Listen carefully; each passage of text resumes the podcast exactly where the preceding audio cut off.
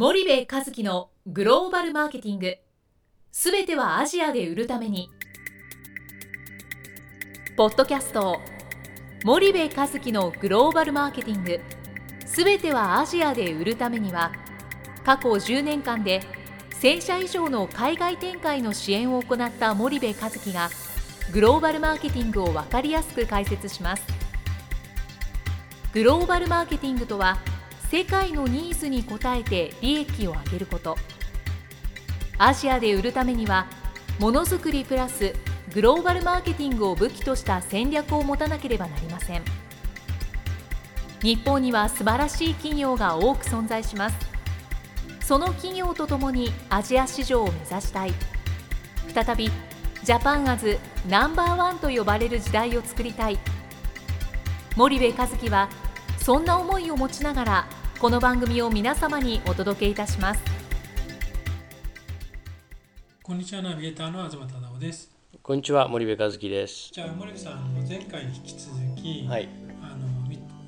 まあスパイダーのうん3つのサービスということで、はい1つ目をご説明いただいたんですが、はいじゃあ。今回は2つ目をご紹介いただきたいと思いますが、はいえー、2つ目はですね、はい。えっとグローバルチャンネル構築支援はい。というサービスでございまして、えっと前回お話ししたあのグローバルマーケティング戦略の構築支援はい。とはちょっと違ってよりチャンネルにフォーカスをしてるんですよね。で、もしよろしければ、チャンネルっていうのが、うん、まあまあ専門用語に近いと思うんですうんうんけど、グローバルチャンネル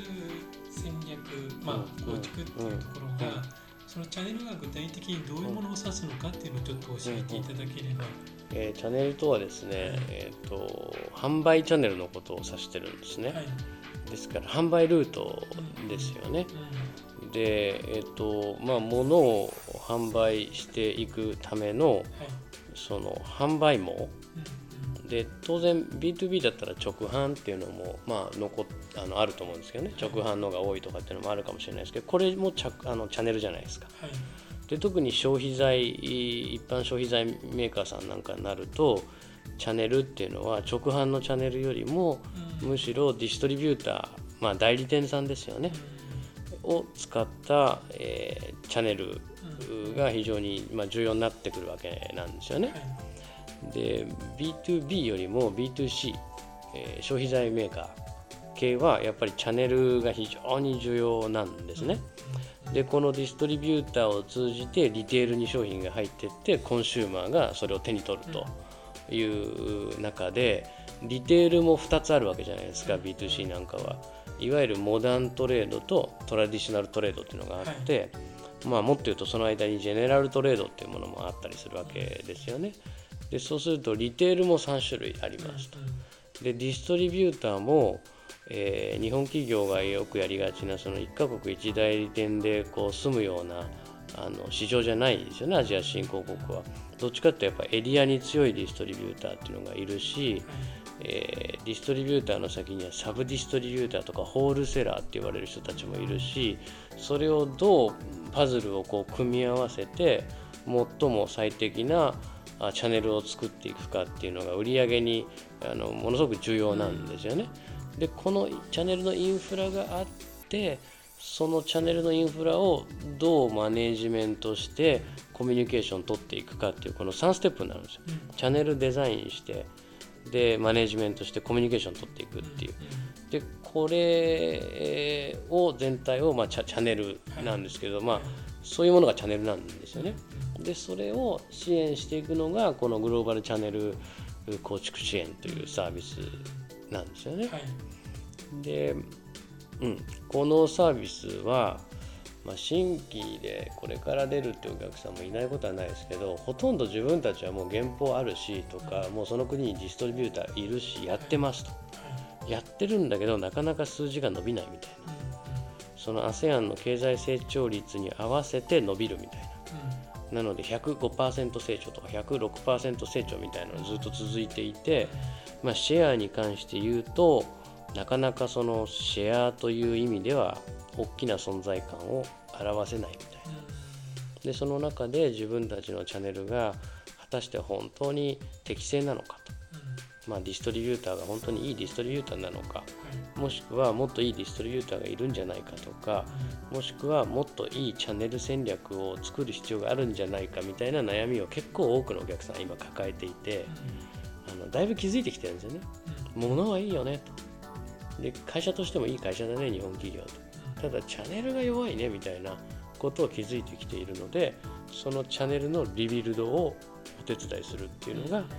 このグローバルチャンネル構築支援のサービスですね。なるほど。じゃあその具体的にそうんのチャンネルのリビルドをうんどうやって支援していくのかっていうのうんは何ステップかにうん分かれると思うんですけれども、うん具体的にどういったことをなされるんでしょうか？うんとね例えばそのマーケットシェアを取っていかないといけないじゃないですか現地で。そうすると自分たち、まあ、お客様の競合がいるわけなんですよね。でその競合と比較して自分たちのチャンネルがいいのか悪いのかっていうことを導いていかないといけないんですよ。でよくよく日本企業は自分たちのチャンネルはどうなんだろう？いいいいディストリビューターなのかな？自分たちはいいチャンネルなのかな？っていうこういうことを言うんですけどね。チャンネルってねえっと、いいディストリビューターを選べてるかどうかっていうのも当然そうなんですけどこれ以外にそのディストリビューターをちゃんとした方法でマネジメントできてるかっていうメーカー側の問題もあるんですよ。はいでこの2つを同時の車輪で回していかないといいディストリビューターも腐っちゃうわけですようんね。でそこを見ていくっていうのがまあ一つあるんですけど、じゃあこのいいディストリビューターかどうかっていうのはね何を基準にいいって言えるの？っていうことがすごい重要で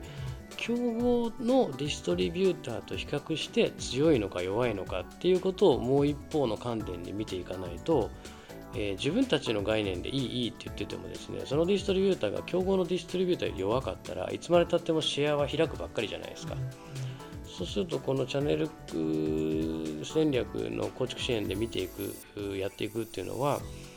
えー、と自分たちのチャンネルが競合と比較してどれぐらいのその競争力があるのかっていうことをまず見ていくんですよね。でじゃあその自分たちのチャンネルの競争力って何かっていうとやっぱりディストリビューターの競争力が非常に大きく関わってくるんですよ。はいそうするとディストリビューターを比べた時にその競争力はどうなのかっていうことを見ていくと。これはもっと言うと例えばね具体的な例で話した方が分かりやすいと思うんだけども競合の A 社と B 社は、えっと、5社も6社もディストリビューターを例えばベトナムで使ってますと。一方で自分たちはベトナムでは2社しか使ってませんみたいな、え北と南に1社ずつみたいなね。でこの時点でもう数で負けてるじゃないですか。で数で負けててもじゃあ質で勝ってたらいいんじゃないかって話になってくるんで今度質見ていくわけですよね。そうするとそもそもこのディストリビューターの保有しているアカウント数つまりはまあ間口数ですよね。その店舗数。はい。小売りの数。その数を数えてみると、えー、片や競合の A 社と B 社は、えー10万間口とか20万間口あったけども自分たちは、えー1万5000間口ぐらいしかなかったとかね。でそうするともう数字であの競争力が比較できるわけじゃないですか。そんなことを見ていくと10万対1万5000じゃ勝ちようないですよねでそんなことを見ていくし特にベトナムなんかで言うとモダントレードって数で言うと店舗数1000店舗ぐらいしかないですよねその他残り50万店トラディショナルトレードなんでいかにこのトラディショナルトレードに、え自分たちのディストリビューターが到達しているのかっていうこともやっぱ見ていかないといけないし、あとベトナムなんかだとディストリビューターがセールスとデリバリー分けてるんですよ。結局日本の感覚で言うと代理店さんって売ってくれて商品運んでくれるっていうそういう感覚じゃないですか。けど向こうのディストリビューターっていうのは日本でいう大和とか佐川の運んでくれるに毛の生えたセールスがついてるみたいなそういうレベルだったりもするんですよね。そうするとメーカーがディストリビューターの中にチームを作ったりとかセールスチーム作ったりとかあとメーカー自身がセールスを先導していかないとなかなかその間口数が伸びなかったりっていう問題が潜んでるんですけどもねそういうことを全部最適化していくっていうことなんですよね。で結局いくらいい商品を持っていてもチャンネルが弱かったらリテールに置かれない届かないでリテールに置かないし届かなかったらコンシューマーの手には取られないっていう、まあ、そういう話なんですよ。でそれを全部最適化していくっていうのがこのグローバルチャンネル構築のご支援ですね。そのじゃあそれ最適化を、うん。じゃあ具体的にうん。どういうポイントに気づけ気をつけてうん。していくのかっていうのは、うん。少し触りだけでもうん。教えていただければと思うんですけれども。うん。まずやっぱりその競争力のポイントを見るっていうとこだと思うんですよね。で逆算だと思ってて、はい。で結局、まあ、国によってねこういろいろ違うんですけどもね今ベトナムの話しましたからベトナムで言うとね、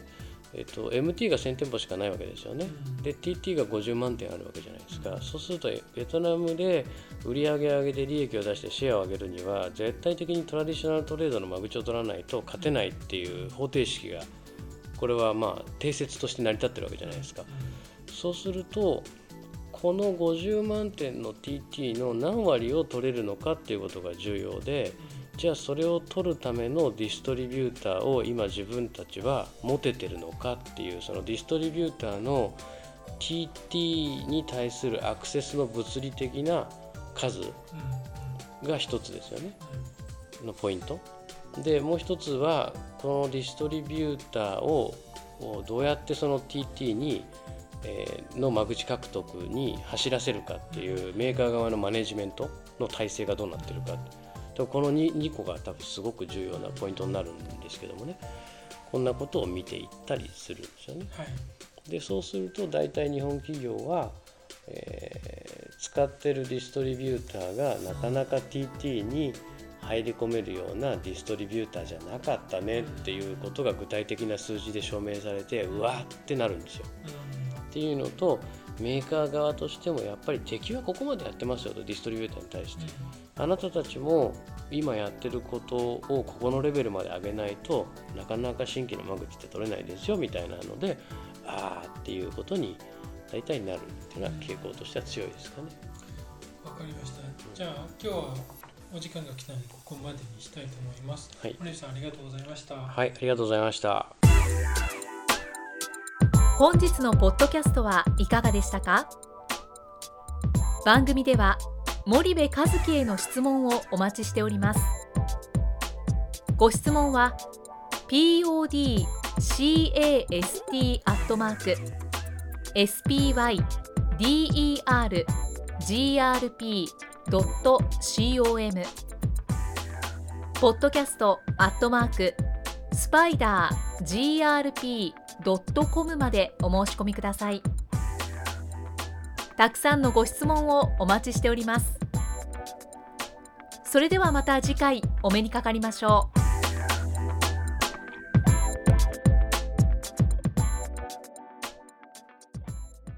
森部和樹のグローバルマーケティング。この番組はスパイダーグループの提供によりお送りしました。